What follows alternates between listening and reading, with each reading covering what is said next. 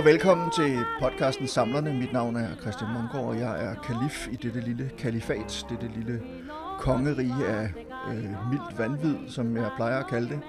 Og jeg har, været, jeg har glædet mig meget, meget til den her samtale. Vi skal snakke med en, en, en ganske speciel herre, øh, som nogen måske allerede kender, ikke mindst på grund af hans arbejde, men måske også på grund af hans samling. And now I'm going to switch into English because we are talking long distance today. We're talking to Los Angeles. Uh, Los Angeles in the middle of the night, Denmark in the middle of the morning. Uh, and my guest today is uh, David Mandel. Hello, David, and welcome. Hey there, how are you? Um, David, I think we have a lot of Eurotrip fans amongst the listeners Uh-oh. here. So, uh, so, so some of the people probably know who you are. But could you? It was it, the movie was huge in Denmark. That's where we really made our.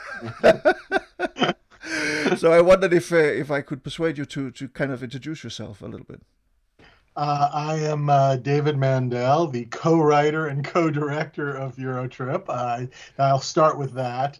Um, I am a uh, I'm a I'm a comedy writer. I live in Los Angeles uh, with my wife and kids. Uh, I'm a comedy writer. I'm a director. I worked uh, basically. I started writing comedy in college and then wrote right out of college. Uh, I wrote on a lot of uh, American shows, uh, Saturday Night Live in New York, uh, Seinfeld, Curb Your Enthusiasm. I show ran Veep during the back end of its run, the final three seasons of Veep. Um, and then my movie work is a little sort of spottier here and there. Uh, Eurotrip, uh, as we mentioned, uh, a couple of others that shall remain nameless, um, but uh, such is life. And uh, I am now, uh, I'm actually putting the, well, I wish I was putting the finishing touches, but I'm in the edit room uh, on a new HBO miniseries called White House Plumbers, which is about um, G. Gordon Liddy, Howard Hunt, and the burglars who broke into the Watergate on behalf of Nixon. Um, and it's sort of uh, not exactly a comedy, but neither is it serious either. Um, they're not great at what they did. Uh, and they got caught. I'm not. I don't think I'm ruining anything. Uh, they got caught. They uh, people found out about Watergate, and eventually Richard Nixon was forced to resign. So they weren't the best at their jobs, and in that, it is a very funny thing. Um, and maybe more importantly than any of what I just said, that's all just really an excuse to fund my collecting. That's really, uh, I'm very lucky enough that I found a job that overpays me and overvalues my skill set and that's what and I use it to collect stuff. So there you go. I am a collector first and foremost. Maybe a maybe occasionally a funny collector, but a collector. and and the interesting thing is that I knew of your work as a showrunner, as a writer, before I knew of you as a collector. But the interesting thing is that when I really got into the collecting business, not that many years ago, in in in in, in seriousness. Uh, you were one of the collectors people were talking about, and your collection was one of the collections that people were talking about, and it is a collection that people almost mention with awe when when when they talk about the collection. And and and you you've been interviewed for quite a lot of different uh, outlets and media and, and and things like that. And you even have your own podcast on collecting as well. Uh we'll, we'll get back into that uh, later on. But could you just because I I feel there are two strains of your collecting. You you collect two kind of different things in a sense and then you and you collect a third thing as well, which is I think monkey hood ornaments, right, for Well, cars. that's, that's that's when I'm really, really, really bored. But we'll get back to that as well. Um, well, you tell me. I'm curious. What do you see as my two strains of collecting from your perspective? I'm curious, and then I'll I'll respond. yes, of course. Um, that would be the first thing I heard about it was was uh, of course the uh, comic books and the comic book art, the original comic book art, and then the other thing uh, is of course the uh, the movie props. So those are the, Sure. the two major strains, I would say. But but please correct me if I'm if I'm no, wrong. um, no, you're not wrong. I mean, I think those are probably what I'm somewhat more known for per se, but the real truth is, I mean, probably like a lot of the people you talked to, I've you know listened. I listened to the episode you did with uh, with Felix Liu, so I uh, in preparation, so I got to find out a little bit about you. And look, I think we're cut from the same cloth, which is we're born collectors. Like even before we knew we were collectors, we were collectors. Um, and I've talked about this on my podcast a little bit as well, which is like I see it in my son, the way he organizes toys and puts them out and he has a whole bunch of pop toys right now and i cannot get him for the life of me to take them out of the box and i've tried to explain to him these are not going to be worth anything, but he really likes the way they look in the box and the idea that maybe I'm wrong and they will be. And again, he is buying, you know, it's not that he's buying them to make money. He's not an investor, but having gotten the ones he wants, he likes that sort of mint in package thing whether he'll stick with it or not and i did and didn't and kind of it you know it, you know, I was a I was a kid that collected things. I had stuff. Then you know, you go to school, you walk away from this stuff, and then I kind of came back to it with sort of, oh, I've got some money in my pocket. Oh, I can get this and that. So I've always been a collector, and I guess what you could say is the comics definitely are a big part of it, but they sort of bleed into areas. So from the comics really came the comic art, which was the first great collection I had. But along the way, I had baseball cards, you know, never great ones, but I had them. I had comic books, but never a great comic book collection. More the ones I read and then certain back issues that I went after. Um, when I first had money in my pocket when I moved out to Los Angeles, um, the two things I did really were the first two things I did were I bought basically the original set of the original Star Wars toys, as nice as I could find them, like, you know, with the bubble and not punched on the card, you know, the original set. And I bought a copy of Giant Size 1. So that was before I even got into the art. So toys have always been a big part of my collecting. So Star Wars, comic stuff, the old Mego toys, the Star Wars toys. I have all of that stuff. And then it drifts into comic art. It then started to drift into movie props, again, especially originally Star Wars, but now, you know, as there are more superhero movies and stuff. But again, the same sort of genre stuff I love. But it also spills into interesting posters, weird bootlegs, statues, toys, odds and ends. Like, so a lot of ephemera too. Quite honestly, if I am I allowed to curse too much fucking ephemera um like way too much ephemera like I could literally if I had the time I could do like an online sale once a week just to kind of just thin out some drawers a little bit you know just just clean the drawers out a little bit too much stuff but I I do love it all so yeah I'm all over the place um but at the moment I would say toys movie props and comic art are my biggies but there's also illustration art and movie poster art and movie posters. I mean, that's the problem. So anyway, I'm just I, I, I laugh as I explain it. But yeah. I mean, it, and it, it's so funny to hear you talk about it because it is exactly myself. Yeah, I, I, I hear myself talking in you uh, in in a sense. We recognize our own, as they say. Yeah, exactly. you you find your tribe in a sense. Um, um, but but the interesting thing is I've decided within the last few I, I turned 50 in a few days uh, and and I realized within the last few years that I had to kind of concentrate my collection it, it was getting too much for me it was getting too out to, out of hand in a sense and I needed the organization I needed the the the calm or or I, I had to be able to kind of know what I had and have and, and where it is and how much I have of it, what I still need to complete the different collections that I have. Sure.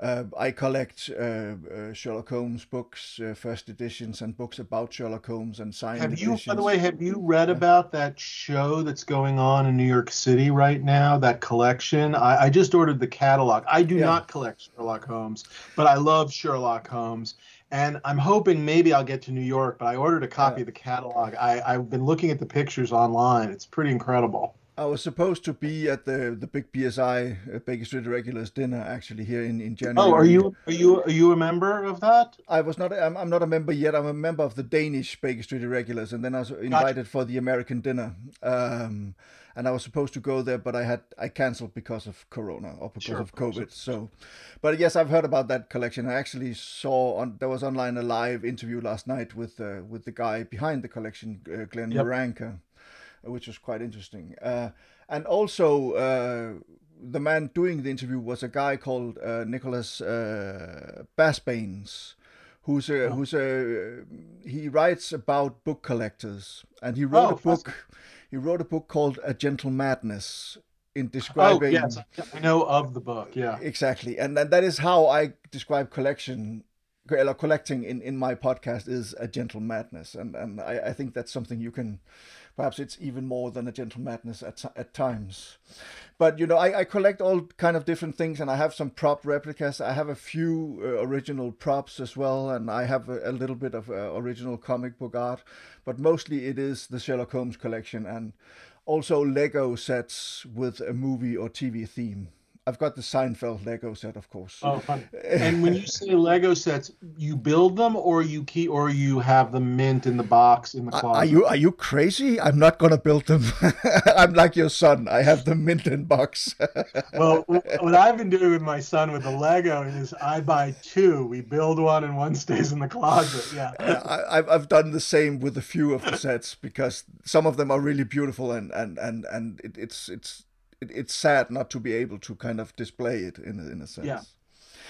But but this kind of how do you keep track of your collecting when you collect so many things and it, it seems like you've do you have a difficult time of controlling yourself if I may be as bold? Well, I probably I mean I probably do have a different I, I probably do have a difficult time controlling myself. I mean you know it's funny and I've obviously gone to, you go through phases in your life and cer- certainly um I, I think you know there are times in my life like I think about my comic art collection, and I was building a lot of my comic art collection especially during I really started getting serious about comic art when I moved to Los Angeles and went to the San Diego Comic Con for the first time.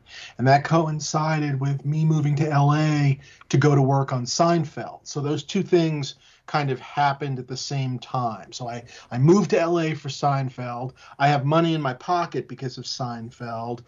Um, and then along with that, we were working crazy hours. Like we would do, I used to say we would do like 63 days in a row and then take one Sunday off and then do another 72 days in a row and watch the Super Bowl and then do 58 days in a row. So that was my life. And what that often meant was you know, breakfast, lunch, sometimes dinner at the office. Um, then kind of going home late, but I was a single guy living in a rental house with a rented, you know, with a with a leased car. You know what I mean? Like I didn't even own my car, and so a lot of my collecting at that time was often just like like I'd go back to my office and pinned to my office would be a fax from a comic art dealer. You know, I'm dating myself now. We're talking about 95, 96 when faxes were something. And there'd be a fax and be a picture of, I don't know, I'm making it up, a Frank Miller page or some sort. And I would just call them up and I would just go, I'll take it. And oftentimes that I mean, again, I was working like a crazy man. And so to some extent, that was my only release, and certainly also at the time, dollar for dollar, comic art was really, really cheap. So, you know, it was sort of like, oh, that page is $200. Well, I've spent zero dollars this week. All my meals were paid. I mean, I know that sounds very silly, but I just grabbed at these things. Again, I loved them and I wanted them, and I, I, I was so obsessed, especially with the comic art, which has that aspect of I think I'm a frustrated, I'm a bad artist, but I wish I could draw. And there's that's part of it for me as well. But also obviously this these feelings of nostalgia that you know we all talk about. But but also I do think for me it was a release of this, you know, I'm working like a crazy person, like I said, and this is my this is my splurge. This is the only fun I'm having. Um, so you know, so that that's a part of it. And so there's definitely times where I just came back from being away for seven months.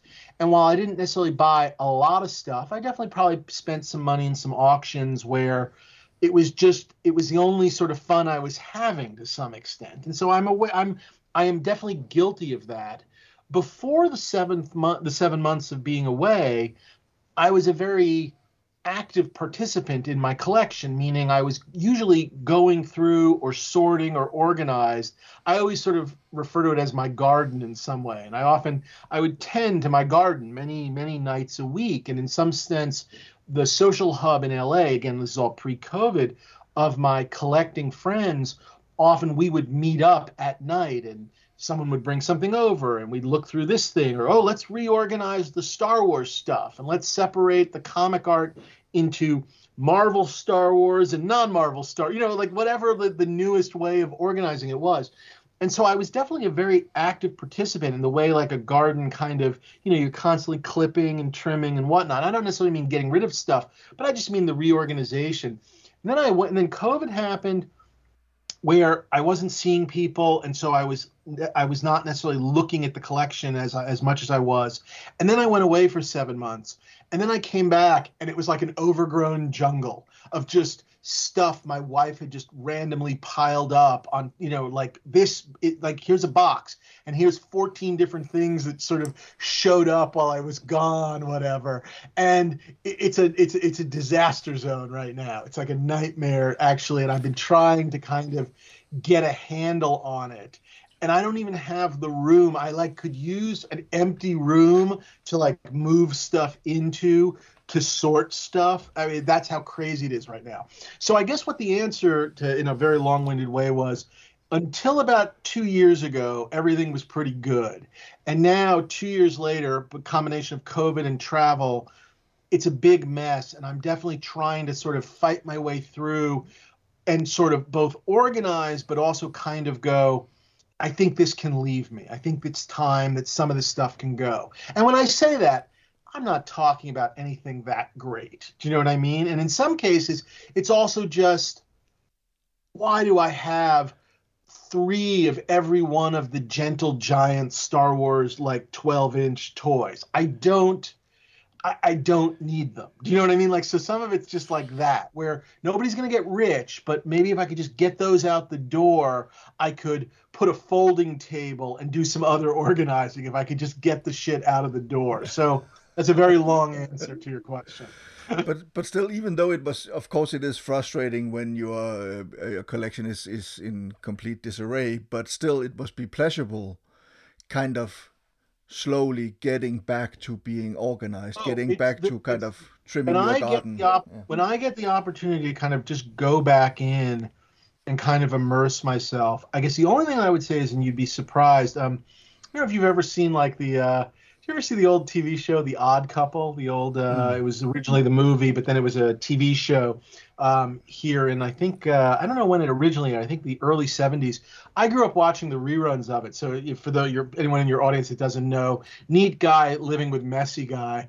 And uh, the the messy character Oscar Madison, there are sometimes episodes about how he finds things, and it's always sort of like he knows, like the, oh one sock's over here and the other sock is over here and my it's a disaster area right now but i know i know where everything is. There was literally one piece of comic art that haunted me for about 10 years that i thought was missing that i thought i had maybe for a while i thought maybe it had fallen behind something. I moved furniture whatever whatever whatever. I mean this piece was making me crazy. And i ultimately came to the conclusion that I had actually like maybe accidentally like not that someone stole it from me, but that maybe I sent it like it was in the back of a like a like a in a mylar behind another piece of art and I had accidentally given it to somebody who then of course didn't like didn't say hey there's another piece here. Um, and I finally got to the bottom of it um, during COVID. I solved it, which was a crazy story. Um, it was a piece of comic art that I uh, bought. Uh, it was a piece of uh, John Romita Jr. comic art. It was a gorgeous um, John Romita Jr. inked by Al Williamson um, Daredevil cover from that wonderful run with Typhoid Mary and all that stuff that I loved. That uh, I believe, I think Joe Duffy was the writer on, but I can't swear that. I'm going to say Joe Duffy was the writer for a bunch of it. Really great run. And I've been looking for this piece and looking for this piece and looking for this piece. And it shows up one day in somebody's post that they have it. And I sort of am trying to ask questions like where did they get it, whatever, whatever, whatever. You know, thinking like maybe I can figure out like who, you know, what can you say? Who got it from me? You know, who, what, where did I mess up? Like whatever, whatever, whatever. And I ultimately discovered that they basically got it from John Romita Jr. And I finally went through a thousand emails and I figured out this is the only time this has ever happened. It's the one time I bought the piece like eight years ago. I paid it off in time payments. I wrote an e when the last payment was cashed. I said, "Send me the piece." Um, the dealer said, "I'll get it to you in a couple of weeks." I went back to work. They never sent me the piece. They forgot they sold it. I never said a word. John Romita Jr. put it back on his wall, and whatever years later, and it was a very interesting thing because on the one hand i was a little annoyed at myself because it's the only time in the history of this thing that i've ever like you know where's my piece you know what i mean? Which is obviously my fault to some extent but i think it's let's just simply say there's mutual fault there. And dare i say it's probably more their fault. I paid for it. But anyway so be it. Um, but the knowledge that I didn't like mail it or throw it out or give it to somebody by accident or someone stole it out of my house was such a relief. But like I said, that's the one time that's happened. So anyway, yeah. How do you organize? Do you keep uh, records of what you own in your collection? Do you uh, have an annotated list of all the comic yeah, book art I mean, and the I props? Basically, I keep everything sort of organized, you know, like with the comic art, I keep it in Itoya folders, usually by the artist, although there are some theme books. So, for example, there is a Star Wars book, which has a lot of different artists in it. There's a Marvel Star Wars book that has Marvel Star Wars art by a lot of artists, and obviously there are key artists, you know, guys that did a lot of work on those runs, like for example Howard Chaykin, who did you know the original adapt, you know, the original adaptation. But there's other Marvel art in there, Marvel art, Star Wars art, and for example, you know, guys I have bunches of. So for example, I have a Mignola Hellboy book, but I have a Mignola miscellaneous book as well because I have a bunch of Hellboy art and then I have other stuff he's done. So they're organized that way. And then I kind of have a master list that not only sort of goes piece by piece and in most of the cases has bad iPhone photos of the stuff, but also if it's in one of those books, it usually says it's in that book just in case someone has to find it that isn't necessarily me. But there are always, you know, there's always a drawer of sort of like I know it arrived and it's unsorted. And I do a much better job, I'll simply say, in the last 10 years as the money got more real. I've done a much better job of writing down where the piece came from, what I paid, et cetera, et cetera. Um, it probably started right after the Daredevil cover, even though I didn't realize it. But anyway, um, so I've done a better job of annotating as I go, as opposed to in the old days, it would be like once every two years, it would be like a State of the Union. And again, it ain't perfect, but at least it exists. And uh, I've heard stories about where you store all your comic book art and your Sure. prop collections and things like that. Could you talk a little bit about that as well? I, I basically I still own the condo that I lived in before I was married, and I basically turned it into, I guess, sort of my office, for lack of a better word. There's no, there's couches, there's a table, there's a kitchen that you couldn't cook in if your life depended on it, because the cabinets are all filled with statues, and the the stove has statues on. it. I mean, it's just you know, it's just stuff. The fridge works. um, there's a couch. There's no beds. The bedroom has flat files. There's shelving everywhere, um, cases and whatnot.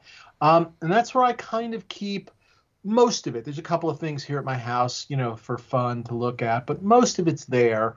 Um, and uh, you know, it's it's it's you know, it's sort of a little bit of my escape. You know, like I said, my garden. So yeah. It's your big man cave. Yeah. Um, it just sort of, uh, you know, again, it's a place I can go. It's a place I can look at the stuff. You know, look, I'm not to lie. I used to be perhaps, and again, I'm not, I'm talking about pre COVID and whatnot, but I used to be probably very good about, you know, inviting people over and kind of, hey, come look at my collection kind of a thing. Um, and then somewhere along the way, like everything else, you know, as, I guess for lack of a better word, as more people came into the hobby, as the money got kind of crazier, and I'm not even talking about these recent craziness. I'm even talking about like in the early 2000s when it seemed like those numbers were crazy, but obviously now they don't even look like anything.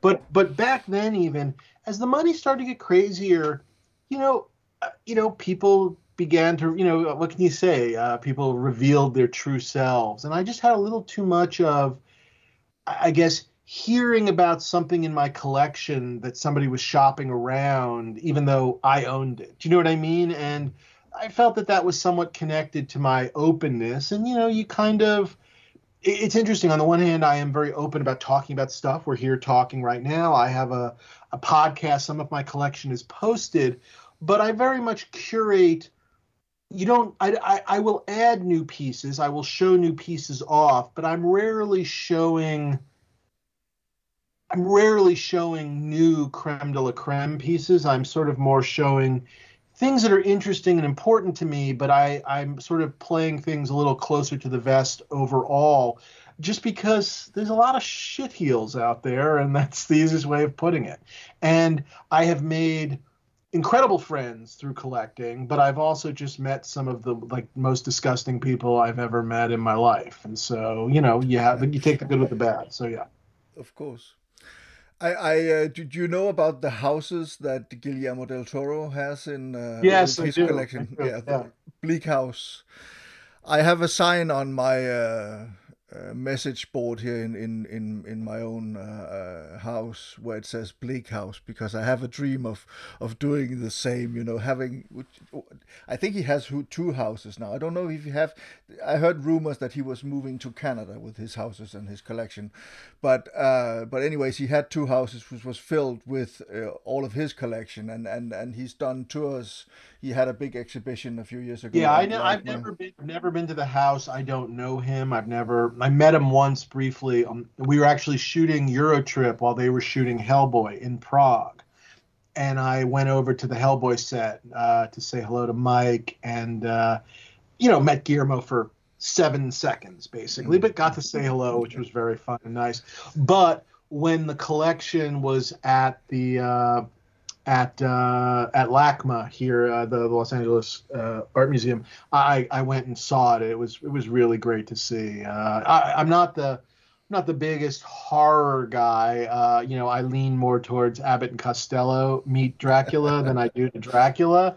But uh, but it was amazing to see. And you know, and again, I one thing I've sort of learned, I, I, I think, is very true is I'm interested in people's collections. Like I'm not always necessarily interested in what they collect, but I love how and why they collect. And I feel like I can always find common ground there, even if what you're showing me are, I don't know, glass flower paperweights. Do you know what I mean? Like I'm interested in the stories, I'm interested in why it's important to you. And you know, I think that's the common ground. So, you know, just not to not to loop and make it too complicated, but like, you know, on on on my podcast, which is about, I guess, ostensibly movie prop collecting, the stuff dreams are made of, we are talking about movie props, and the specifics are movie props. But I, I think, you know, you and I were talking about this a little bit off air it's really about collecting and really it's even becoming more and more just about collecting in general even though we are specifically talking about movie props. And I, I, love collecting. I mean i really i do enjoy it. So yeah. Let's talk a little bit about that the the, the yeah. kind of the, the joy it gives you and and the, the excitement you feel about collecting you you said at one point in in in your your podcast i've heard all episodes and oh. some of some of them even twice because i i really i love your podcast i love podcasts about collecting i also listen of course to to felix Liu's podcast yep. it, it, it's it's so fascinating even though as you say you're perhaps you're not interested perhaps you can't afford buying movie props or or original comic book art, but it's still very much about the people and the collection and the stories they tell. You said at one point in your podcast that all collecting is nostalgia. I wondered if you could expand a little bit out on that. Um, I mean, for me, you know, for most people I've met, and I'm sure there are exceptions, and, and let me go one step further. How about this? Most real collecting is nostalgia because I, I do believe truly we are all trying to get a hold of something that usually uh, what's the word sort of hits that pleasure center of the brain that ties into some other moment. And you know and i think it can you know for me you know like with movie props you know especially all the star wars collecting it really goes back to just I can remember in 1977 waiting in line in Times Square with my father and seeing the original Star Wars and we sat through it twice twice in a row we didn't get up we sat through it a second time that is a memory I won't forget I can remember um, being on a beach vacation with him that summer um, and having the Treasury edition of the Star Wars Marvel comic and reading it with my dad on the beach in Cape Cod. Um, that is a memory I can't, I won't forget. I remember my first inflatable life uh, lightsaber. I can remember going to Alexander's, which was a department store in New York City, and buying the toys. I can, you know, so those those things, and you can just put them all into a big, you know, like, you know, pot, you know, a big soup pot, whatever when I go after this Star Wars stuff, it's it's it's it's it's those are the moments, those are the the the memory stems that are kind of getting you know just tingled in a big way.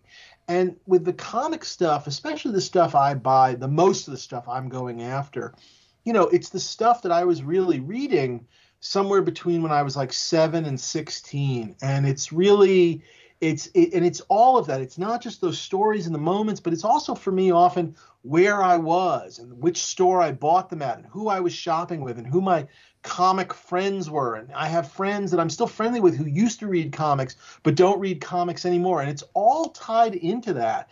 And all of the things that i collect are somewhat connected to that you know in in some way or form. And i just i guess that's my experience has been that with the real collectors, that's really what we're ultimately talking about. Now, some people bump into things that they like, you know, you bump into like, you know, my my monkey uh, my monkey radiator caps. Obviously, I don't have a source memory of monkey radiator caps like from when I was a kid.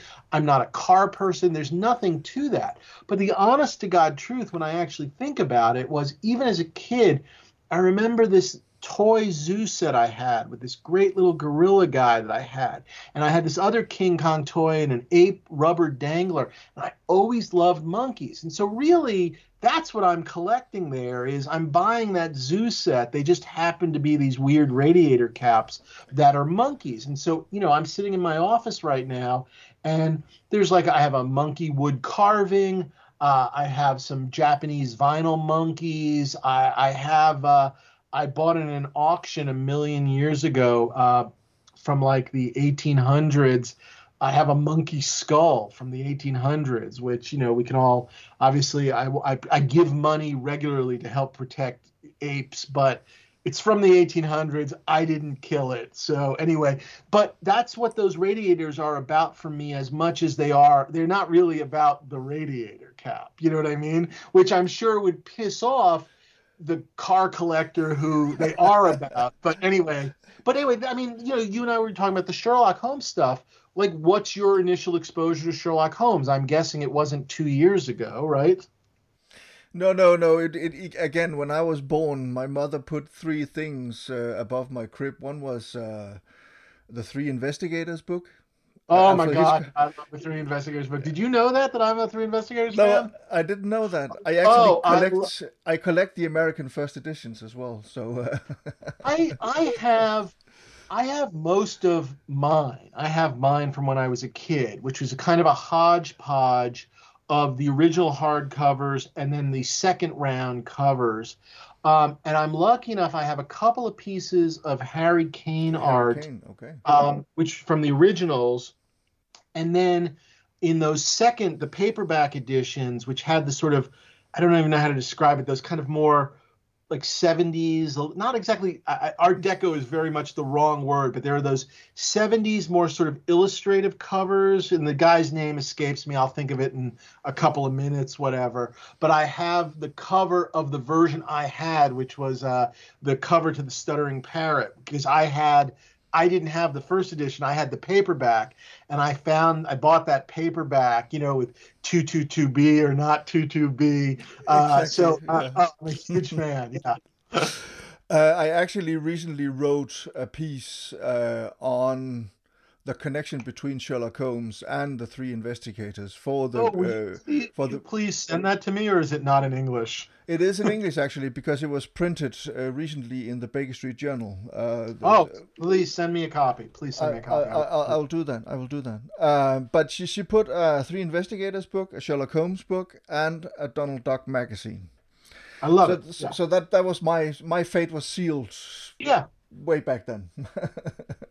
and obviously you can love Sherlock Holmes without collecting. I want to be really clear about that. Obviously, you can. And who knows where your collecting goes with, you know, just because, you know, you have, you know, you've taken it one way, seven other people might take their collecting in a different way because of Sherlock Holmes. And maybe that gets them to Sherlock Holmes movies, or maybe that gets them, you know, to illustrations, or maybe that gets them into mystery collecting in general. Everybody has a different path. But ultimately, it comes down to those things. I'm buying, when I buy a piece of Harry Kane art, I mean, I'm buying it because I, again, I can remember there was a store, there were two bookstores on the Upper West Side, but there was a kids' bookstore called Eeyore's, named after uh, Winnie the Pooh's Eeyore. And it was on uh, 78th and Broadway on the far side of the street. And I can remember the Three Investigators books were on the bottom shelf, and I got would get my mom would take me there. My parents were thrilled. I was reading, and I remember just piece by piece by piece finding them, not necessarily initially in order, finding the late, you know, just piecing them together. Oh, I don't have this one. I'm going to read it. I mean, again, that's what the collecting is about. You know what I mean? yeah, exactly. But um, and and what about the people who say because now we're going into a bit into the psychology of collecting, and, and it is something you've talked about in your podcast where you had a. I, was she a psychologist or psychiatrist? She was a psychologist. She was a collector herself, and she wrote about it. And I guess really what she was trying to do, my sense was, I guess there was a lot of early sort of Freud and sort of the guys after him and Jung that sort of, I guess, turned their nose up at collecting and sort of, I guess, attached certain I guess deviant aspects to the hmm. collecting.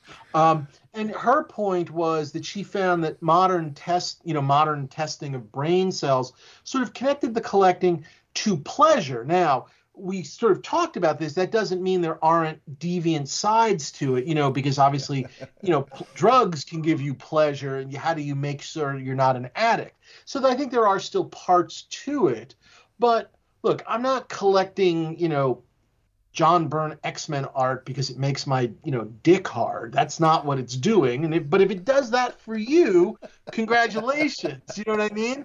If that helps you, good for you. But I'm doing it for my reasons. But I I do love it. And like I said, for me, it is my hobby in the real sense of the word. Do you know what I mean? It's sort of like it allows me sometimes to not work. And that's a really important thing, you know, when you're busy with work and family and all those things. And so, like I said, to me, it is a pastime. I have no doubt it can go off the rails, but it it is a pastime to me. Yeah, because it's it's in Danish. I don't know if you have that expression in, in English, but we have something called samlermani, which is directly translated means collecting mania. Okay. Um, and and that is you know the the people suffer from collecting mania in a sense, and and it it, it is of course not a very flattering word, and it is something, you know, people have a tendency at times, at least, to look down on collectors, especially collectors of pop culture memorabilia Yeah, I in mean, a look, sense. I think The Simpsons didn't do any of us a favor, especially those of us that are a little heavy set to begin with, with sort of the comic book guy character. I mean, you know, we're all sort of, you know, I have a funny story to tell you about that because Matt Groening was in Copenhagen many, many years ago. And I believe he visited a comic book store here called Fantask. okay. And in Fantasque worked at that time a guy who's now a close friend of mine called Morten Søndergaard. And his name is Marvel Morten because he translated Marvel comics into Danish for many, many, many years. And he knows everything about anything uh, DC and Marvel. But he looks exactly, at that time, he looked exactly like comic book guy. That's and- hilarious. And I, I can't put it past Matt Groening that perhaps he got the idea for comic book guy when he saw him in that because it they lived it's uncanny how much they look looked alike. So that's just a, a, a small aside, but it's yeah. That's very funny. Although I hate to say it, I'm sure we could round up many, many usual suspects. So you're, yeah. you're, you're, you're probably you're probably right. I, I had a ponytail at one point as well. So, um, but tell me, when people talk about some people talk about arrested development, I would say in in, in connection with, for instance, this kind of collecting, Sure. the, the, the nostalgia collecting. Well, what is what is what is what is your response to when people say that? I mean, look, I, I can't. I certainly can't say no to it. And like I said, I know as many like great collectors as I know awful collectors. And I, you know, and and obviously, you know, on the one side, there's like, look, there, there's a fine line. I, I'm even in my own life between collecting and hoarding. You know what I mean? So I've seen it. I've seen these people, and I guess the easiest way I can express it is is it's all true. I, I'm not going to argue with any of it, but it is not a truism. Meaning, not you know, not every collector is has a is is developmentally arrested. Not every collector can't talk to girls. Not every collector, but some some have that problem. Much in the way some in you know other you know I guess walks of life have it. I what I will simply say to me seems to be the difference. I will say is I'm just talking very big picture. I love collecting and I am thrilled with my collection and I I acknowledge and I guess I I don't dislike the fact that people know me for my collecting. However, I do not base my value in life, my identity, or any of those sort of things about who I am or how I think of myself based on my collecting. I don't I don't walk into a room going, I better be the best collector here or else. And I think it's those people who define their self-worth by their collecting, who define the, their their life by their collecting and all of those things where you just get into trouble. And by the way, like I said, when I have had bad sort of interactions with some guys, it has been because the guys that like I almost in some ways have had my biggest issues with, they fall into two categories. One is just greedy criminals that just are looking for an opportunity to be sort of an asshole. But the larger problem that I've had with a couple of, with multiple people in different collecting fields has been and this is going to make me sound like an asshole, but so be it. They're the other person, and I'll say in this case the other guy, because let's be honest, they're all men. The other guy's inability to be at peace with what I had in my collection. So to some extent, my collection made them crazy. And uh, you know, that's their problem. I, just, you know, I, I always joke. Um, we and I think I've said it maybe on the podcast, but I've definitely said it to my friends. You know, and it started with comic art, but I express it, you know, in different. You know, it, it appeals to all collecting, which is the following, which is, you know, I'm happy to talk collecting with anybody, but it doesn't mean I want to have dinner with you. Do you know what I mean? It's kind of like there are guys I'll deal with because you got to deal with them, but I'm they're not the guys that have become my great friends. And uh, there are definitely guys I thought maybe were going to be my friends, and they revealed themselves in another way, and it's disappointing, but it is what it is. But all of those people definitely seem to be much more concerned with their reputation and what other people think about their collecting, which is a different side, but not that different than the investors that are now pouring into the field, where they're definitely more obsessed about what they're paying for it, what what it you know and what they can sell it for and what they think it might be worth than what I consider to be real collecting. And so, mm. like I said, I think that's those are the downsides. I've never again someone knows me and you know I, remember when i first started collecting there were people who were like yeah there's a seinfeld guy that's what they used to refer to me the seinfeld guy that was like buying stuff all right whatever you know i'll tell you this i was more proud to be the seinfeld guy than i was about what i was collecting if you want to talk about actual i'll simply say accomplishments mm. um, I don't think I'm any better than somebody because I have a certain Daredevil cover by Frank Miller. But anyway. Do you have a Daredevil cover by Frank Miller? I do, and that's why I'm better than. yeah, exactly. Um, no, but it is interesting, and I, have thought a lot about this because, as, as I said, I, I live in the countryside outside of Copenhagen. I don't get that many visitors because there's kind of a there's a psychological barrier when when all my friends they live in Copenhagen and they they they're scared of going to into the country. You know, city folk, uh, city slickers. They really don't know how to get out here, and, and it's it's dangerous for them. But it's in, in some places you like to show off your collection, of course, in, in, in some ways, and it's fun to to kind of I wouldn't call it bragging, but still it is a kind of bragging, you know, showing people and showing them how it, it's a form of bragging, but at the same yeah. time, I also think it's just a great way of sort of, I guess, what I always think of it as, you know, advancing the hobby and educating and whatnot, and just sort of to some extent, I want people to see it because I think it's art. I mean, I really mm. do. I think mm. it's it is it is an art form, but it is also art. And I think it's really important for people to see it for those reasons, not because they will know I own a piece. You know, a couple of years ago, I gave some stuff to the uh, there's a big Marvel exhibit that's still traveling around. My stuff is not in the in the in the exhibit anymore, but I was at their first location, which was at the Mopop Museum. Ooh, excuse me, drinking a soda. Pardon me. Um, at the Mopop Museum in Seattle, and I was thrilled to be there and be. I got to sort of help them a little bit. I helped them find other collectors. I was a part of it. I got invited to the opening night.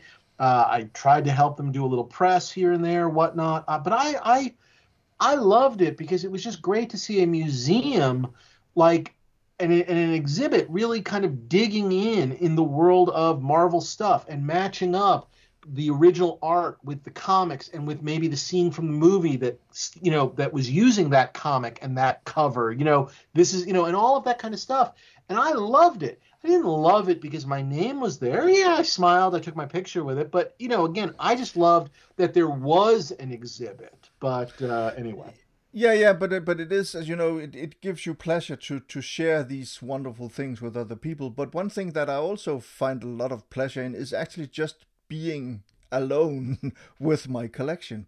Just sitting, enjoying the collection, feeling the tactility of the books and the, the, the, the items and the, the artifacts and, and kind of as you also said, it, it's also a way. I think uh, your, your psychologist on, on the show, she also said it that it's also a kind of you you get a lot of lot of knowledge out of collecting. You you you try to find out the story, the history behind things, and and the story of of these artifacts. And you know, with uh, with the Sherlock Holmes books, I know a lot about Sherlock Holmes now, and I know a lot about uh, the Sherlock Holmes scholars who are out there and the other collectors. And I've met a lot of people that way.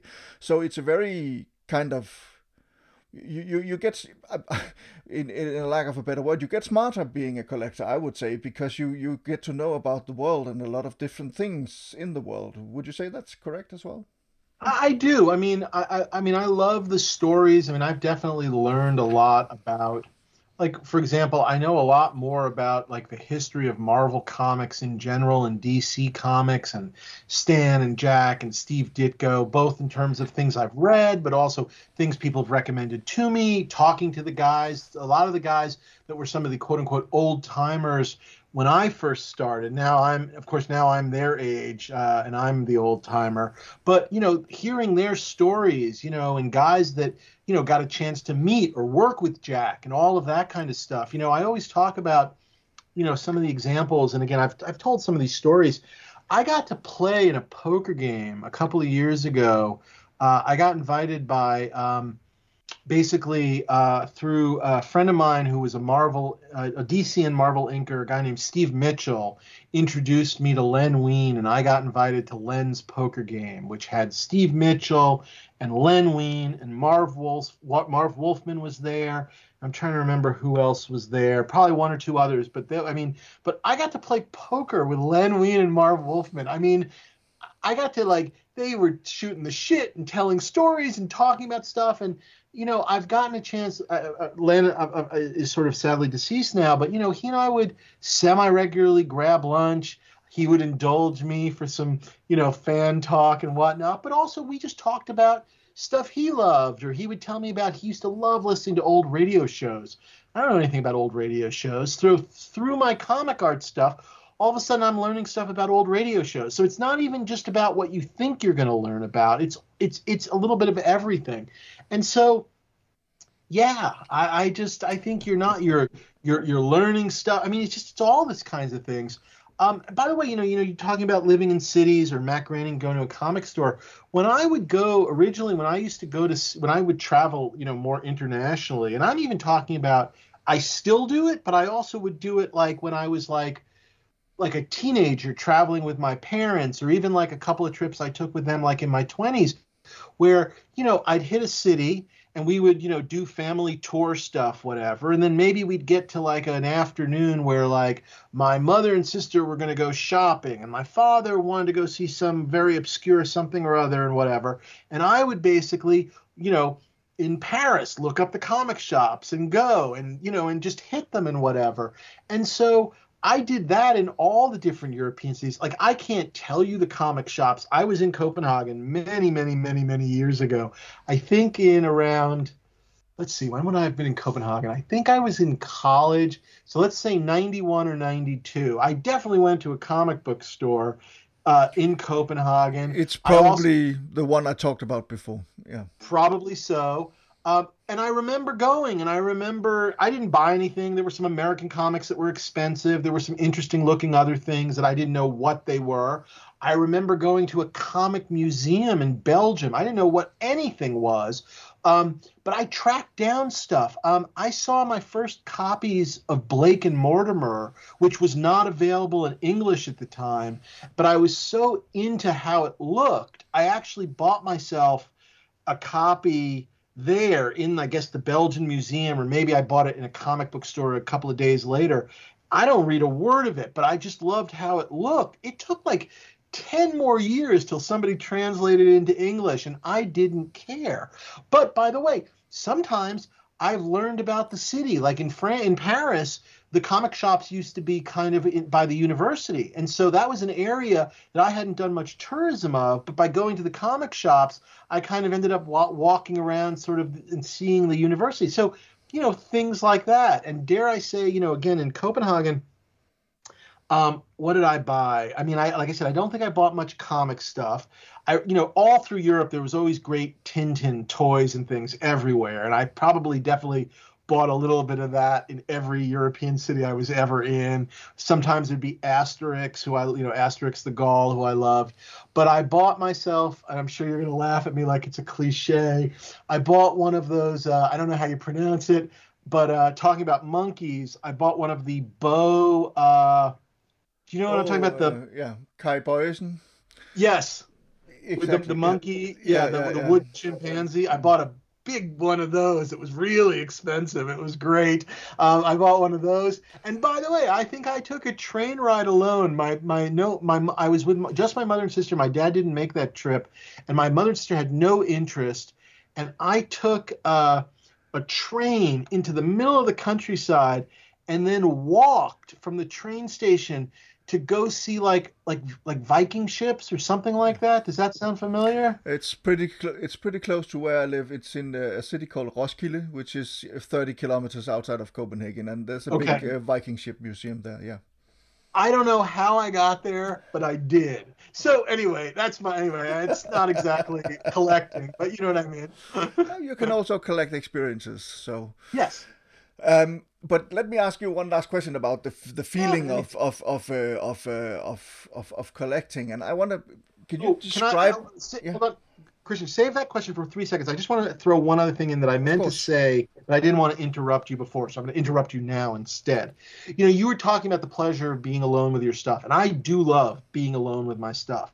But I will tell you that what I also love is when you when you make that connection with someone and you know you know i have a, a you know it's it's a it's it's shrunk a little bit over the years. A couple of guys have moved away. But the the two or three sort of like core comic art guys and maybe the two or three core prop guys and there's overlap between them that i would get together you know regularly pre-covid with where all we were doing was just you know again in some ways it's sort of that's like ryan and i our podcast is really just my living room turned into a podcast to some extent because that's what we were doing. We were just deep diving in this mutual love and it's that kindred spirit thing that defines the friendship. And there are times where like I'll joke my buddy Kelvin sometimes remembers certain aspects. Like I know I have a piece and I'll be like did I get this in New York? And he'll go, no, don't you remember? It was that guy, and we had to drive, you know, and he remembers better than I do some detail of it. And I, I, I guess I love that part of it. You know, when you when you have the the right person. I went to dinner, and it was probably the last social thing I did before Omicron hit full sort of bore here in Los Angeles. But I actually went to dinner with uh, Felix, and he was with one of his artists, Daniel Warren Johnson, um, and then a couple other people, um, uh, you know, that I had never met. And I'm not even going to name drop. I don't want to. This is not about name dropping. They're they're they're people whose names you'd know. Um, but we all ended up actually uh, going back to my my apartment, but with masks, which wasn't the most fun. And we tried to do it quote unquote quickly but again it was just this thing of like we were so we were just we had talked at dinner for two hours. It was such a deep dive into the stuff. And then we uh, we went back there and it was just that kind of going crazy about the stuff together. I mean it was a really fun night because of that mutual experience. Not because of what i have in my collection but us all sort of telling our stories about how like what the effect Watchmen had on our lives, not looking at the Watchmen pages. So anyway, that's what I wanted to say. Sorry. Was uh, was David Choe one of your? it was David Choe was one of the people because he's he's he's talked about that dinner in in interviews he's done and videos he's done. So so it it sounds like a legendary dinner. So so uh, yeah. Um, that what I was what I was going to ask you before was actually quite s- Sure. some of the same, but but it is when you sit alone in your condo with your collection. What what is? Can you kind of can you believe it sometimes that you're sitting there um, in this mini museum amongst all these things? What kind of a feeling do you I get? I mean, it's it's a little shocking, and I do. I mean, one of the things I do like about the Alone, and one of the things I do like about occasionally bringing people over that haven't seen it, or you know, people that aren't there regularly, is sometimes I get to see things through their eyes. And again, I'm not talking about I'm so great because I have something, but maybe they obsess on something that I have been taking for granted a little bit. And again, I'm not getting my pleasure out of them thinking like me thinking I'm better than them. It's more out of like, oh wow, I hadn't looked at this one in a while, but they really wanted to look at again something I love, like you know, like I don't know. I recently picked up, for example.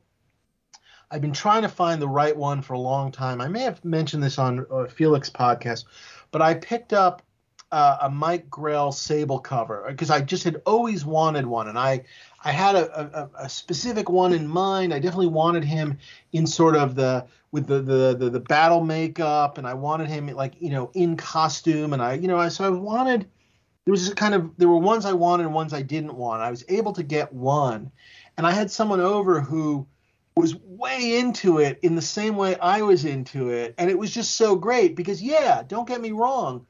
Over there was, you know, whatever. Uh, over there was a Dark Knight piece, but we weren't paying attention to the Dark Knight piece.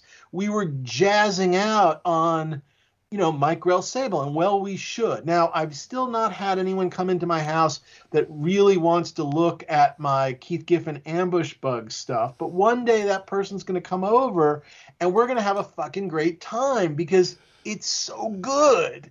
And so, yeah, there are definitely pieces sometimes that I do occasionally think about, like, I can't believe I own this, because I definitely have pieces like when I got into collecting where I wrote, like, this would be crazy if I could ever get blank and blank. And I have managed to get some of those pieces. And that is exciting in its own way. But I, it's more of just like, like, again, with the Keith Giffen ambush bug stuff and like, you know, uh, the DC Comics Presents cover with the Legion of Substitute Heroes and the Legion of Substitute Heroes special cover, where I mean, those are books where, like, I love those books so much, and I would argue they are as much a reason that I'm a comedy writer as watching, you know, uh, the other great building blocks of comedy. And so I just, I like, I'm just like, I look at those things and I smile and I giggle. I, I giggle like a kid. I mean, that's the feeling. I, that's the easiest way I can express it let's just talk a little bit about your collection um, because you have a, as you've already dropped uh, hints of some of the things you have and if we go into the movie props we're talking indiana jones hats we're talking stormtrooper helmets we're talking yep. uh, uh, lightsabers and, and things like that and we are actually talking about pieces having been used in the films screen matched props um, what are some of the highlights in, in your collection? If if I know, of course, your highlights can be different than mine, but if, if you look at it from kind of, if you want to impress somebody, what what what what would they be? Um, I think they'd be impressed. I have a Chewbacca mask from the original Star Wars movie that was also used in the holiday special, which really impresses people. um, that would be up there in the sort of trying to impress somebody else. But, you know, impressing me, I can also show you I have a little tin case of diamonds from Marathon Man that the Devisa Angel has in his safe deposit box and is forced to eat them at the end. I, love them both. You know what I mean? And that is the beauty of collecting. But yeah, obviously Chewbacca is going to impress maybe people more so. So yeah. yeah, yeah. But it is, um, and and it and that is brings me to talk a little bit about your your podcast as well, and and also about the kind of how collecting has evolved since you started collecting and and also how it has evolved during the pandemic and even within the last three weeks or something yeah, like that. I mean, you know, it's funny, and again, you know, I, am a I'm a touch older than you. I'm uh, I'm 51 and change right now, so a touch older than you. And you know, like I said, I I really kind of got hardcore into the comic art really in 1995 when I moved out to Los Angeles, and so much of collecting was really built around the shows, the the the, the basically the big shows, um, of which there were fewer. There were small shows, but there were fewer big ones. Um, San Diego was a biggie, um, the biggie. Um, you know, WonderCon, which was up in Oakland at the time and was not owned by San Diego, was another that was sort of an important one on the West Coast. Um, but I used to travel around. I would travel to East Coast shows. You know, there were New York shows. Those were not necessarily great, but I would meet New York collectors, New York dealers there. So that was important there. Um, we used to, so, but the core of collecting in some ways was San Diego. Um, believe it or not, um, ads in inside the comic buyer's guide, both both uh, like ads that dealers would take out, but also uh, classifieds, like little classified ads where people would offer stuff up. I once bought a Dark Knight splash, uh, yeah, Dark Knight splash based on a little classified in the comic book buyer's guide where I it was in New Jersey and I drove out and did a deal in New Jersey to get this thing, but from a little three line ad, the comic buyer's guide. Um, and then there were Christie, Christie's and Sotheby's auctions, like I can't remember once a year or twice a year. I, I forget the schedule, and those were really the the centers of your collecting universe. I guess dealers also sent out catalogs occasionally as well, but San Diego was so important. It was such the hub that there were there were dealers that used to hold stuff back. Like I remember Scott Dunbier who was a dealer at the time, um, getting like all of Arthur Adams' Monkeyman and O'Brien art when uh, that was coming out through Dark Horse. And even though the stuff had come out, I don't know, in the spring, he literally held it all summer and released it at San Diego for sale. And, and, and just the idea that someone would do something like that was, you know, just wild. Um, and obviously the prices were different as well, but those were the collecting hubs. And then obviously eBay comes along and it starts to change things. And initially, people were putting good things on eBay. That's fewer and far between these days, but it used to happen. But obviously, the collecting thing has changed. You know, eBay is now a, a constant thing, obviously, chat rooms and all of this kind of stuff. And then now with Heritage and these auctions and then the other various auction houses, the auctions are practically nonstop. And obviously, in the last what 20 years ago it seemed like we were seeing crazy money, and now that money seems like nothing. And in the last 10 years, it was it, it started to get very crazy. COVID pushed it into another level, and then obviously just a couple of weeks ago it went even crazier. But the truth of the matter is, is and again, we saw it in the pandemic. And again, these are not necessarily things I collect, but they're things I pay attention to, or because I'm on auction websites, I see things like watches, like fancy watches, watches that used to sell. And again, I'm not, I don't, I never bought one, but you know, I used to stare at a watch and think to myself, like, man, that's a thirty thousand dollar watch. I really like it, but that's crazy. I'm not going to do that. Now, obviously, other people did. I looked at that same watch recently as $180,000. It's the same watch. It's just really 2 years later. So it's the the the the I, I, a combination of obviously, you know, we're, we're, we're the, the, the rich get richer, the money is just worthless, and certainly during COVID, they had nothing they could even spend it on. So there's that also. But it was even before COVID this sort of just insane disposable income. You know, we've always heard the stories of like things like, you know, obviously like the the Wall Street bonuses, but this was like this higher other level. It was the the that first round of I guess like the cryptocurrency and the the you know the, the the tech stock guys and all of that stuff that were in on the ground floor. They're spending on the stuff whether they love it or whether someone is just convincing them that this is where the next thing is, the numbers have just gone insane, and there's just no other way of saying it. And and is it ruining the hobby? Would you say both prop collecting, but also uh, comic book art collecting? I mean, look, ruin is is everybody's perspective. I guess you know. I, I, I guess look, I could I could sit here and I could. I mean, here's the here's the thing. Ready? Is it ruining it? Yeah, a form of it is ruining it. I guess on the flip side, we can all think to ourselves, well, if if I die tomorrow, my family goes to sell my stuff, they're going to be very happy with how the hobby's been ruined at the moment. Um, but I could also argue it got ruined. It, it got ruined 20 years ago, and here, go with me for a second. It got ruined 20 years ago, where look, how does one say this? I, you know, you used to be able to spend five thousand dollars and buy like six inches of comic art. Like I could spend five thousand dollars at San Diego and not and need to like need help carrying the stuff home. And now where I'm going to go one step further. But when I was spending that five thousand dollars, which in the grand scheme of my life in whatever 2000 was no big deal, there were people that had been collecting, let's say, since 95 who felt I ruined the hobby in 95 when I start when I was willing to pay two thousand dollars for a Frank Miller cover. So you know, pick your poison as to when it got ruined. Um, but yeah, it's an it, it is like all collectibles. You know, eventually you do unfortunately get priced out.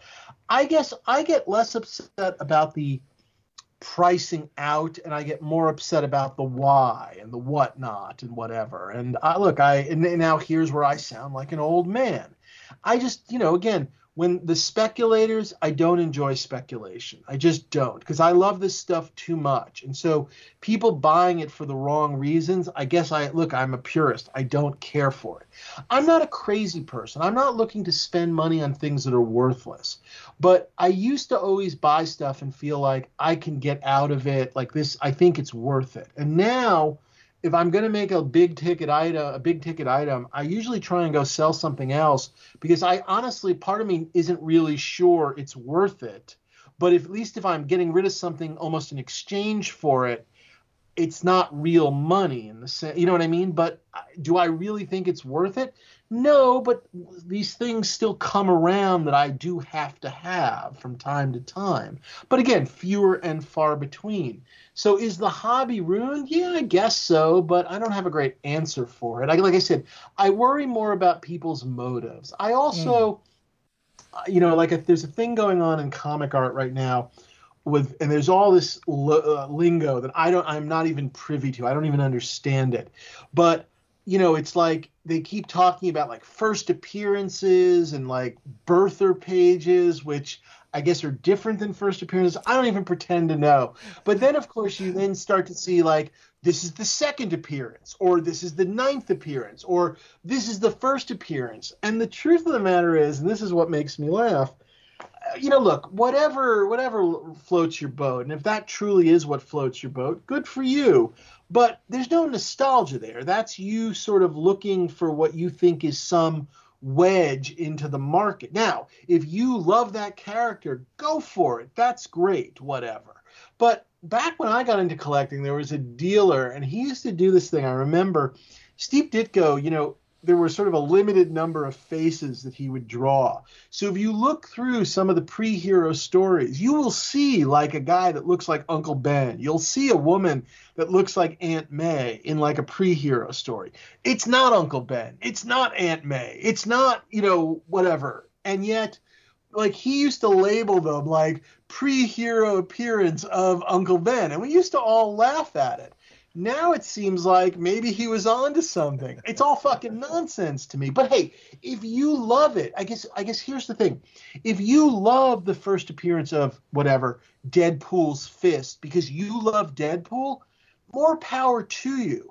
But if you're trying to just tell me that Deadpool's fist is worth a million dollars so that you can then sell it for two million, I don't know. I, you know, again, that again, that's my definition of rooting the hobby. And again. Yeah well, you can find people, I have no doubt, that again go back to 1998. Dave Mandel ruined the hobby, and I can I'm okay with that too. I'm just simply saying I'm an old cranky man. So there you go. okay, two two final questions before I'll I'll let you keep to going. Sleep. I'm okay. I'll answer any question you want. This is a fun conversation. Um, one of the things that I love as a collector is the thrill of the hunt. Um, and you could argue that compared to 1995, where you had to do a, quite a lot of legwork and you had to drive to New Jersey to to yeah. get a, a piece of art. Today you can get it online and you can get it shipped to you and, and things like that. You can you can buy almost anything with a click of a, of a mouse if, if you have the money and the means to it. The thrill of the hunt and and I, I do like you when when like you did or, or perhaps still do when I come to a new city I go always go to somewhere in the world. I always go to the comic book stores and I go to the antiquarian bookshops. Those are the two things I really love and of course movie theaters. But um but uh, how, how has the thrill of the hunt changed for you? Is is it is is there still a thrill of the hunt? And my second question in, in, in connection with that would be if you go to movie props, for instance, it seems like there's also the thrill of the hunt, but there's also the thrill of authenticity, or, or that you have to kind of sure. find a way of well, I mean, authenticating. I, th- I, think a lot of times, a lot of times with the hunt, you know, we were talking about the stories and the learning, and I think those things are connected to the hunt. Obviously, sometimes your hunt is to a collector that bought the stuff, but often than not, when you're finding like like with a piece of comic art, if you find a piece of comic art that you know, uh, you know, like I, I, this is not a piece I found, but in you know, like uh, forgive me, the uh, what was it? Uh, uh, the piece that sold in Heritage uh, mm. recently, uh, the GI Joe 21 cover. You know, the story of that did not, you know, that that was came from a collector, I guess, over in Europe. But what I thought was fascinating was it was signed like eh, by Ed Hannigan, and like it says like San Diego. I, I can't remember. I think San Diego 88 or something like that on it.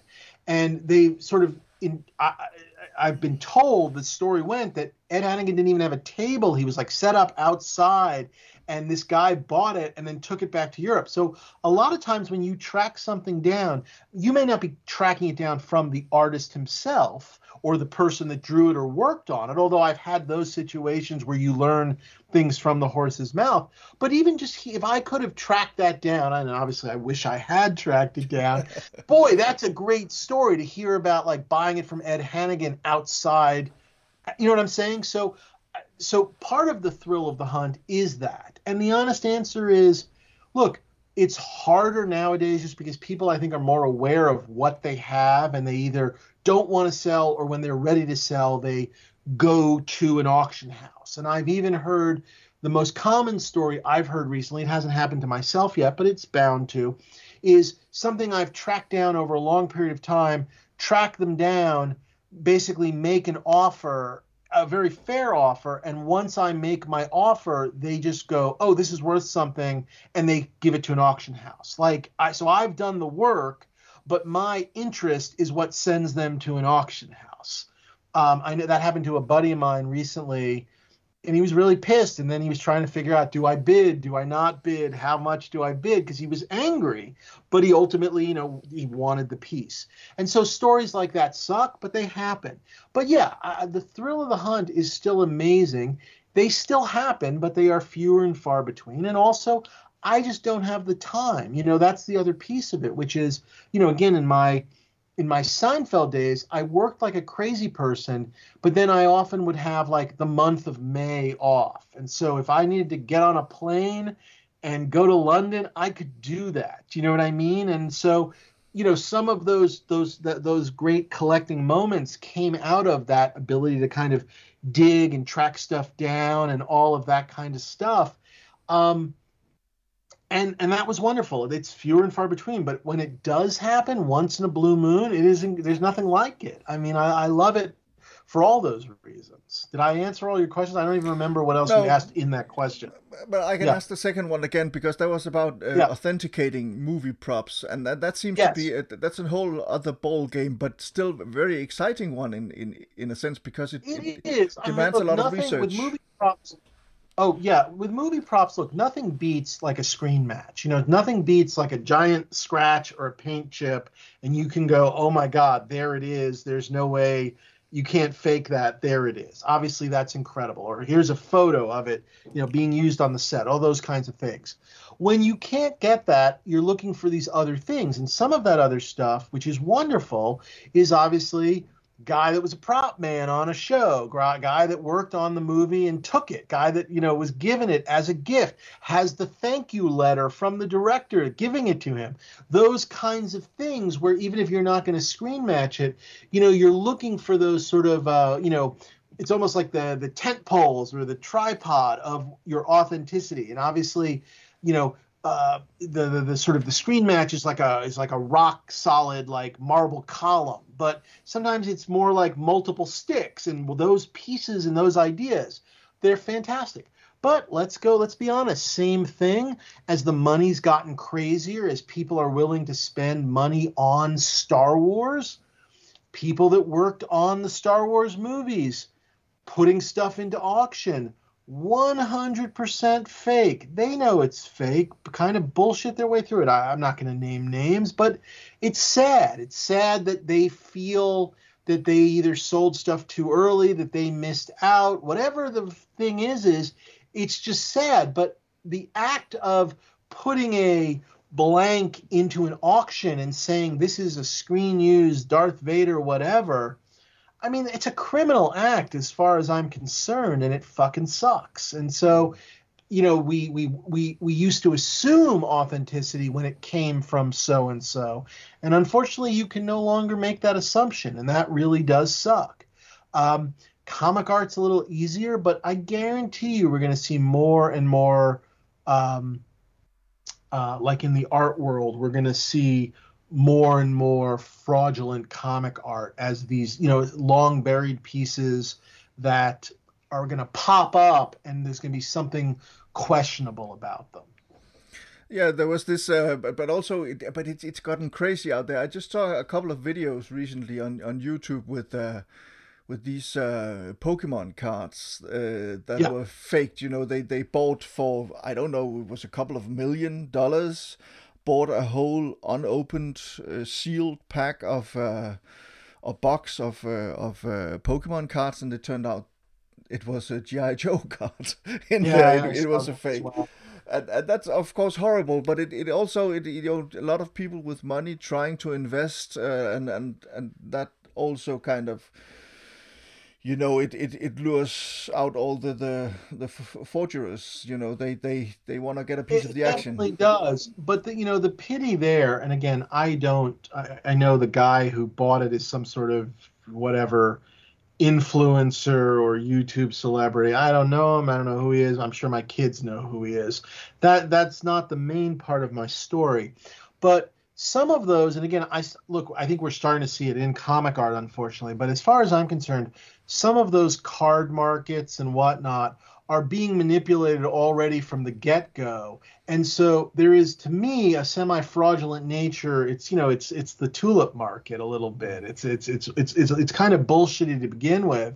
Um, and again it's my fear of where comic art is now heading. When someone pays 3.6 million dollars for a mike zeck interior page I, I, mean, but you know, it's weird. It took two people to get it to there. I don't have any answers, but I do think the worst, not just for what it means to our hobby because I don't even know what it means. It's such a number off the off the charts. Like I because that's 3.6 million dollars, I don't necessarily think anything I own is worth 3.6 million dollars. So I don't know what the number means, but I do start to wonder because I've seen it in other portions of the hobby. I've certainly seen it in comic books. I've seen it in in in in in the in, in in the card stuff. I think we're seeing it in video game like these the video game, the mint video games and all this kind of crap where these sales exist only to convince idiots. It's a pyramid scheme. The sales exist unto themselves to convince people that other garbage is worth this much money. And uh, so you're already forget about the fraud coming into the market, like people faking stuff, even if the shit is real, I think some of these markets are fraudulent. Um, and I will just simply say every time. Uh, every time basically there is an auction, a big auction, and, and I say this about the stuff I collect, but I also say it about the stuff I don't collect. But every time the story of the price tag becomes like a big I'll simply say internet story, or even back in the day, a big newspaper story, I shake my head a little bit because that's I do worry. I you know, it's just like because the end story just becomes action one is the first million dollar book or whatever it is and I'll go to my grave just questioning those numbers and how it got there and I leave it at that. I got no proof you know, I'm not blaming anybody, so there's no one that can sue me. But I call bullshit on all of it, and I I worry that that's what that 3.6 million was is somebody trying to make a point about something and what what they're trying to convince other people what this is what the market is. And that if that piece is worth 3.6 million dollars and this piece is I'm selling to you right now for $100,000 you should buy 10 of them because it's going to be worth 3.6 million dollars tomorrow. And that's my problem with the 3.6 million dollars beyond whether I, I mean again we're talking about a page that Spider-Man disappeared to go to Secret Wars and then popped back in Amazing 252 wearing the black costume. So it's no longer the first appearance. So now what are we calling it? It's the birther page? Or but isn't is it because it's the first time he's wearing the costume? Again, it's all fucking nonsense. And so there's a lot of nonsense wrapped up in it, but I think there's an agenda behind it. I don't think it's a collector. And that's I can't prove it. Uh, show me wrong. You know what I mean? Mm. I mean, it is a fascinating talk. I, I just watched. Uh, it, it's actually a Danish director who did it, but an uh, an English language documentary called "The Lost Leonardo," which is, is about this Leonardo da Vinci painting that was yep. bought as another painting, Salvator Mundi, was born bought in New Orleans for eleven hundred and seventy-five dollars and ended up selling for four hundred million at Christie's, which is just insane. And now is housed in in a museum in the middle of the desert somewhere in Saudi Arabia or something like that. But and, yeah. and that is again. And, and, and by the way, and you still have people questioning whether it is what it is. Exactly. So. Uh, talking about you, you, you talk a lot about but, why, let, us yeah. just talk about that. I'm sorry let's just go back yes, to that for three seconds because it's a great example.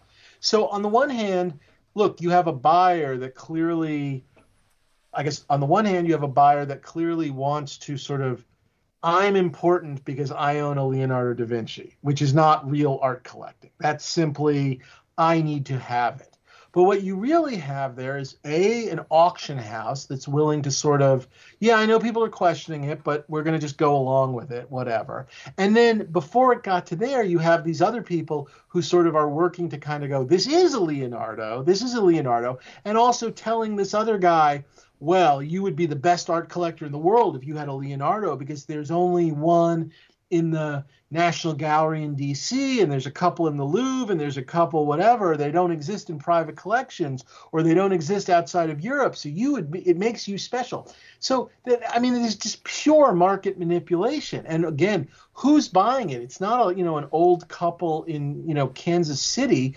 You know, it's Russian oligarchs and uh, you know oil money. And so again, it's all sort of vaguely not great money to begin with. It's not, you know, again, it's it's all there's it's just market manipulation. Again, it happens in everything. Again, the watch I was talking about is that hmm. watch really worth two hundred thousand dollars? No, but people sort of saw an opening and realized we can do this to this market. And like I said, that is my fear of the $3.6 million Mike Zeck interior page. And I fucking love Mike Zeck and I love Secret Wars. But yeah. um, when you talk about your collection and, and what I know of what is in your collection, I would say you got everything your heart could desire. But that being a true collector, that's not the oh, case. No, there's always something. I mean, there's always something. You you talk I about have, yeah. Oh, go ahead, please. Go ahead. In, in, your, in your podcast, you, you talk about the holy grails and, and the white whales, kind of. So so so, so I, I guess you have a list, perhaps in your head, perhaps on paper, but things that you would like to have. There are definitely things that I would love to have. Um, you know, a couple of them that I know where they are, a couple of them that are in other people's collections, so that you know they're not going anywhere. But I will also say to you, you know, where I where I get a lot of my collecting jazz is also I on that same list are pieces like the Mike Grell Sable, which was not free. I had to the cover I got I had to pull out of somebody else's collection and I paid for it. I think I paid over market to get this cover I wanted. And so I have as I have as many of those things as I do like the thing that maybe appeals to everybody, you know, the whole world. And in some ways they're equally important to me. Dare I say, in some ways, this list is maybe more attainable than this other list. Uh, so I don't know. But yeah, no, there's always something else. But like I said, I do in my mind, it's a little bit split into the ones I think I might have more of a chance of getting at this point. But look, I made my peace with this a couple of years ago, which is if tomorrow I'm, you know, whatever, if tomorrow I'm just like on a fixed income and never can buy another piece again, I'm pretty goddamn happy. So let me start with that. and if I had to even sell some stuff to make ends meet, I think I could get rid of things and never even not not not not notice that they're gone, but I would still have a way of keeping some of my absolute favorites and still get rid of things to put food on the table and all of those things. And I look, I guess that's the difference between sickness and whatnot, which is when you hear of the people that are like living in a shithole and like can't put food on the table but won't sell their you know, and that that's that's I guess that's some of that's the sickness, I guess. So I said I made my peace with it. I hope I don't have to, but I've made my peace with it.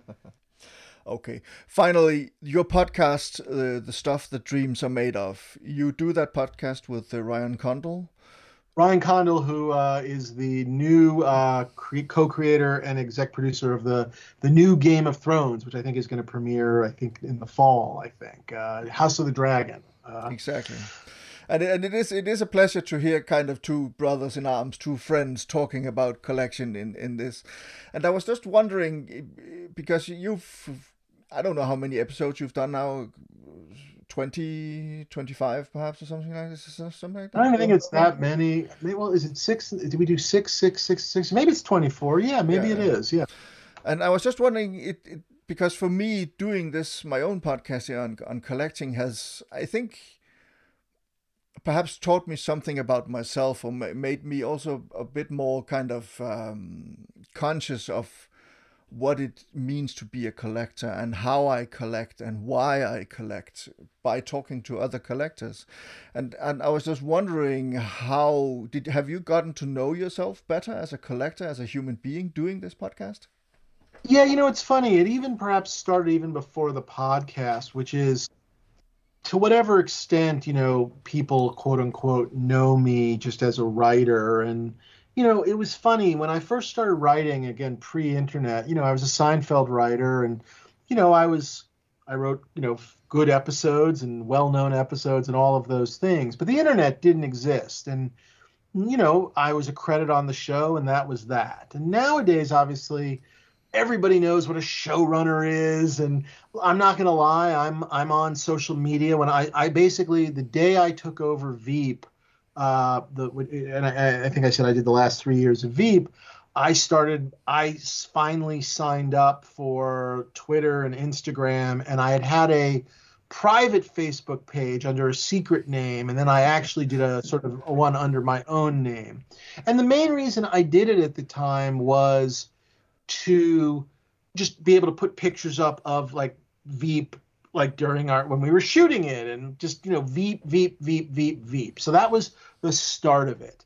Um, the side effect of it was definitely I've added sort of collecting stuff and promoting like my things and my collecting stuff and you know I'm now I'm I just started the other day on I'm going to be posting I think every Monday I'm going to start trying to put up a little a piece of comic art and tell like a little story about it. I'm calling it sort of comic art, original comic art Mondays, and I'm doing that on on my social media, um, which is at David H Mandel. If people want to follow me, um, I may follow that up with a prop one, and I may follow it also up with even like a Star Wars one. I've been sort of thinking about like maybe like trying to do like Monday, Wednesday, Friday. But anyway, where I was going with it was as people sort of got to know me a little bit more or like who I was as a television professional and I would get asked to do sort of interviews about collecting or comic art, or someone wanted to write about me. The very act of sort of talking about it started that, like even just being interviewed about it originally before there were even podcasts, it definitely got me thinking about it because you know you get asked these questions about what it means and why you collect and all of those kinds of things. So yeah, it definitely got me thinking about it more. But yeah, definitely as sort of the the formalization as I go to think about like not just like not just it's a two-parter. It's almost like as we're preparing the show and I'm thinking about things I want to talk about this week. And sometimes it's something that's bothering me or something I'm looking forward to or something, you know, whatever it is. Like that's interesting of itself. Or you know what we should talk about? Let's talk about this part of collecting, which is like a piece that I'm fascinated by.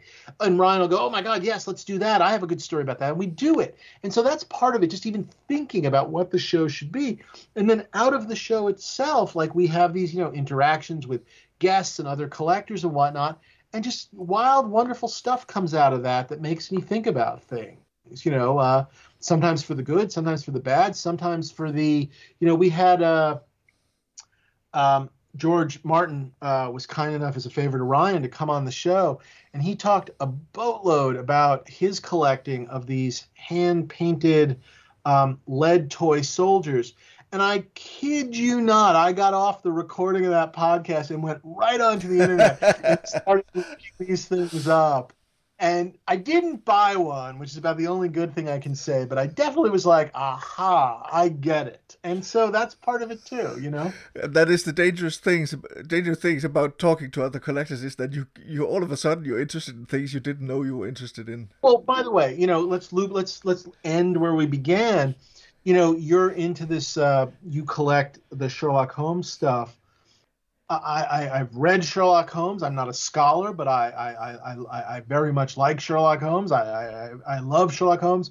When I was a, uh, when I was a kid in like junior high, um, my, I had had a, a teacher, a sixth grade teacher, who was a, a member of BSI at the time. I don't think she is anymore. Wonderful English teacher, uh, Mrs. Wertheim, and she one time invited me and my mother, I think, went with me. and We went to a BSI dinner.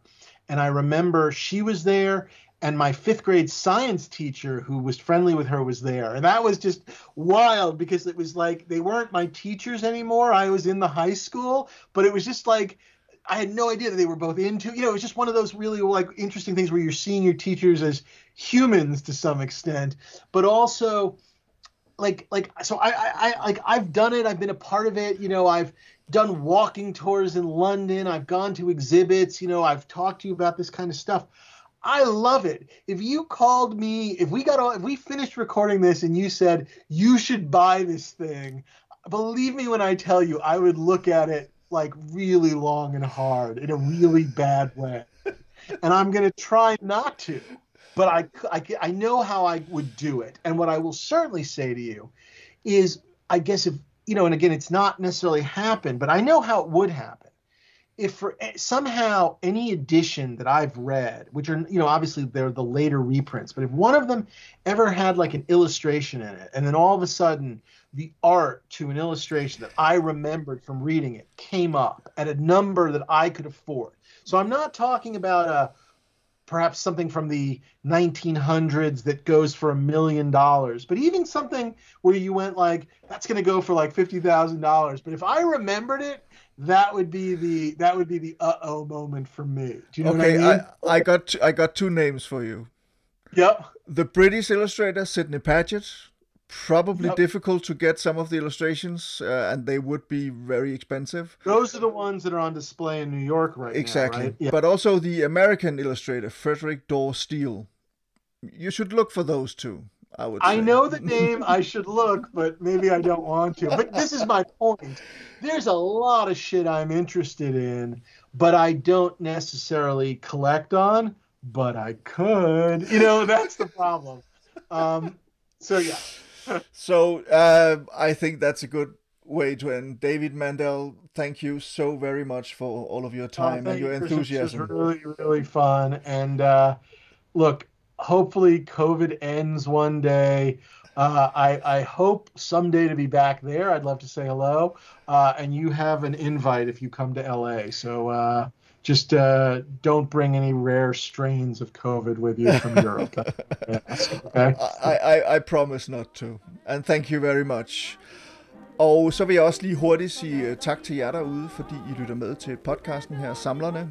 Uh, hvis I har lyst til at rate den og skrive en anmeldelse af den, så gør endelig det, der hvor I nogle gang uh, lytter til podcasts. Jeg kommer til at skrive i show notes lidt om, hvor man kan følge David Mandel på de sociale medier, men også hvor man kan få hvad podcasten hedder. Den hedder The Stuff That Dreams Are Made Of, som altså virkelig er værd at lytte til, og der er et par sæsoner, og ja, lidt de der små 20-25 afsnit, så lyt endelig til den. Men tusind tak, fordi I lytter med, og vi hører snart ved igen. Hej hej.